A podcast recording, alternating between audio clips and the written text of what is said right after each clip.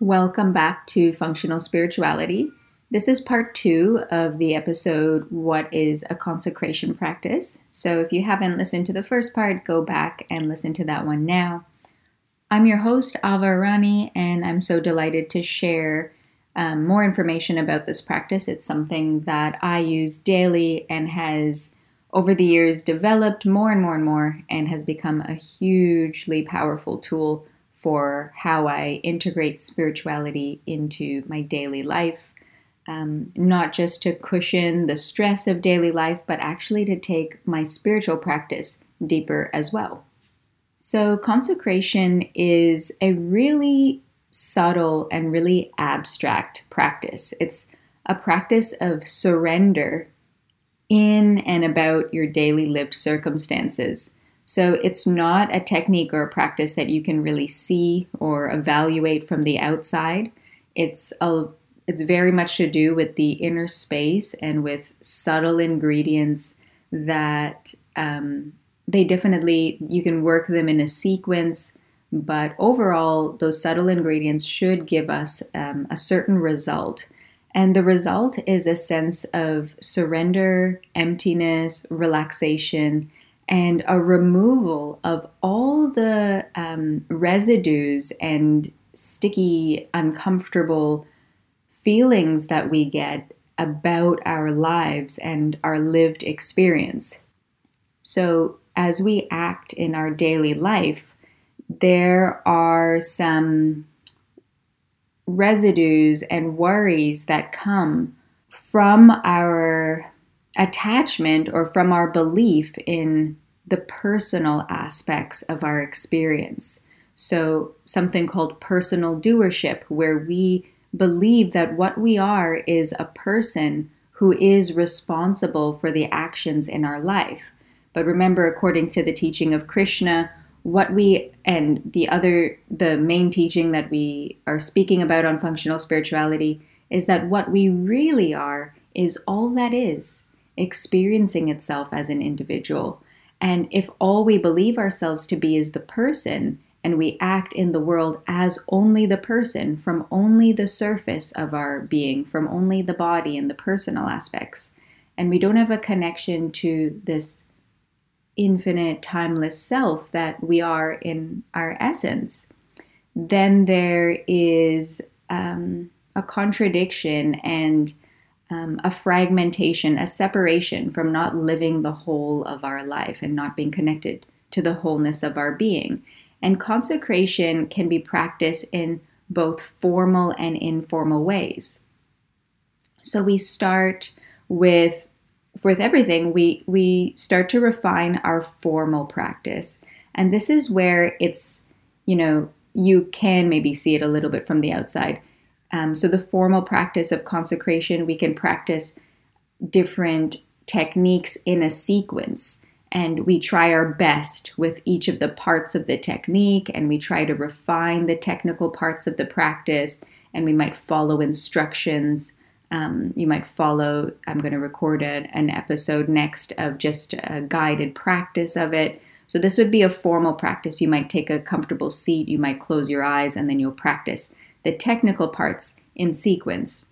The informal practice is cultivating moments of surrender in daily life. And what remember what we're trying to do is we're trying to totally empty ourselves of the personal aspects of personal doership.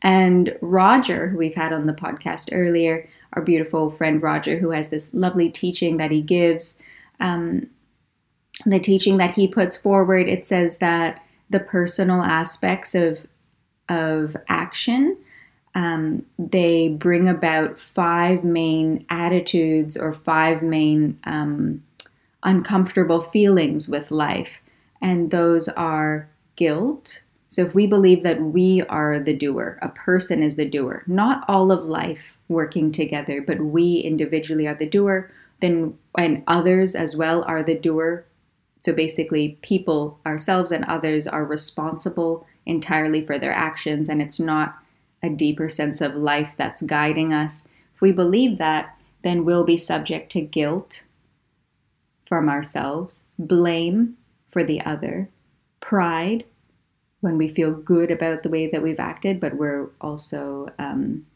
scared about that pride going away. Worry and anxiety, and expectation and attachment to outcomes. And Roger says that all uncomfortable feelings with life can be um, categorized within those five different attitudes or results from believing that I'm the doer and you're the doer.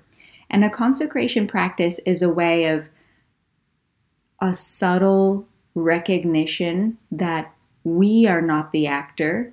The person, the name, Ava, and this body and this mind is not the author of the actions, but something much deeper and this um, stillness and being and life and existence and awareness, the universal aspects of ourself, are actually the author and not ourself. So it's a way of deepening our connection to that universal aspect of ourself, but it's also a way of emptying out the person of any of those guilt, blame, pride, worry, and anxiety, expectation, and attachment to outcome.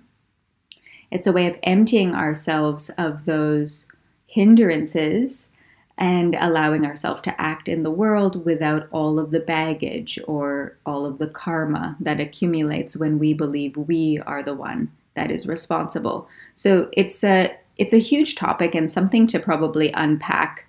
Um, you know, in retreats and in our teacher training courses, it's it's almost a two hour um, a topic to really break down all of the nuances of this type of teaching. But in our practice of consecration, it's it's actually quite simple. It's a it's a small practice. So the way that we would do it, um, my recommendation for the formal practice is to find a seat, close the eyes, and we're going to do a small meditation in order to practice this technique. And because it's so abstract, it's about surrender of the personal doership to the universal self.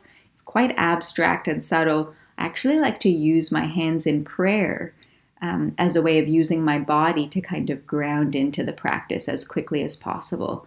So we would start, and, and in the guided version um, that I'll record next, we'll, we'll actually I'll guide you through the practice. But this is just me explaining it now.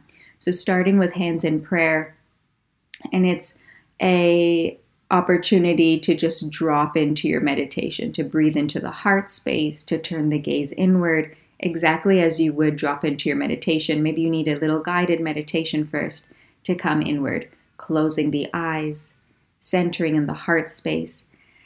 And one of my favorite um, practices of doing this technique is to actually also not just open up the heart, but also open up the crown of the head. So, really feel a, a, descent of energy through the crown into the heart. So, we're really opening up to this sense of void and stillness, and in some ways, a higher self and a higher power, um, as well as the heart space and the center of our being. So, you're connecting as much as possible right from the beginning, this intention of connecting to the deepest truth of your being and the deepest stillness of your being, breathing through the heart, opening the crown.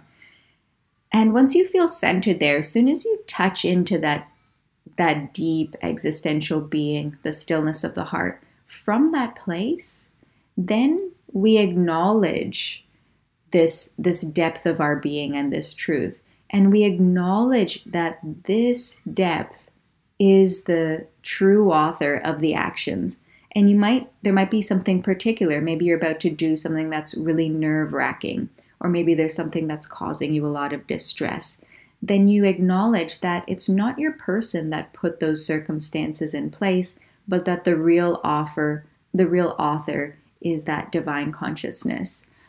And it may not even be in words. It may just be that deep recognition of the stillness inside and then alternating the awareness of the different personal parts of your experience that you want to surrender. So you stay connected to this depth of the heart and you allow the awareness of these different aspects that habitually and unconsciously you took yourself to be the author of them, but in this moment you're just surrendering. So you're breathing into the heart and connecting to this stillness. And then you're also alternating your awareness back out into the objects of the experience that you have been taking as personal experiences and off- offering them all to this consciousness. There may be some words that you use that can be helpful. A little prayer here can be really powerful. So, something like saying, um, I allow myself to be a vessel for the divine will. Or I surrender the fruits and the actions of blah, blah, blah, or this certain event to this truth. Or a recognition that I am Shiva, or Shiva is the universal author behind all these actions.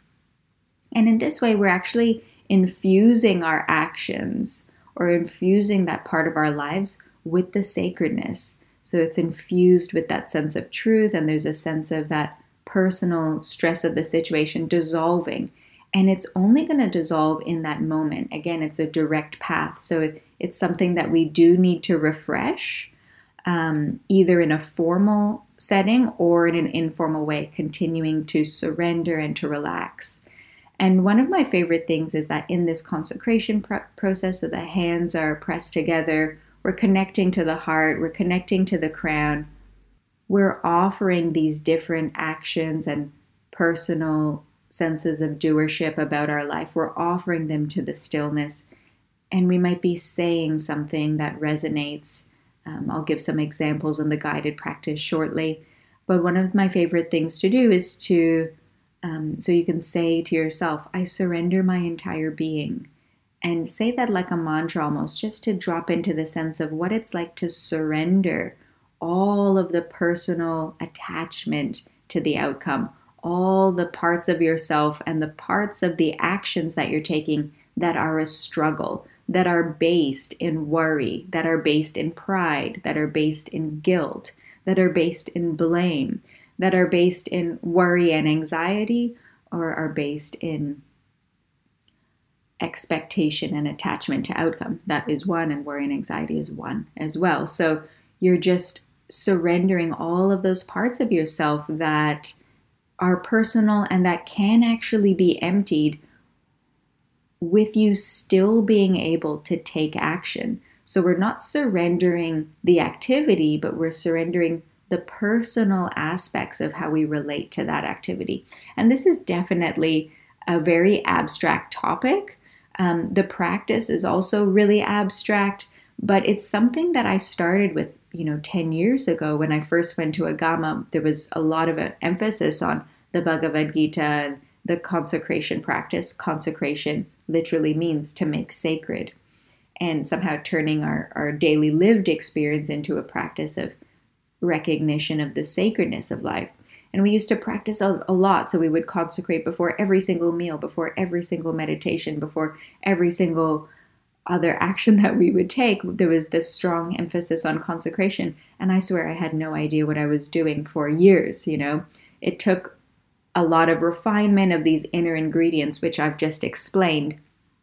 And so if this was really ab- abstract, have a listen over a few more times. Um, and hopefully I can get into recording another podcast a little bit more about this personal doership and and karma yoga in general but this was just supposed to be a short explanation about consecration practices so next I'm going to record for you a guided version of this incorporating the elements um, and most important would be to really balance the practicing of the technique with the listening to the theory behind it and definitely let me know how you go with it all. Thanks for listening. I hope you've enjoyed this episode of Functional Spirituality. If you'd like access to more free training, please search Functional Spirituality on Facebook, join the free group, and that's where I'll be offering another free meditation workshop coming soon.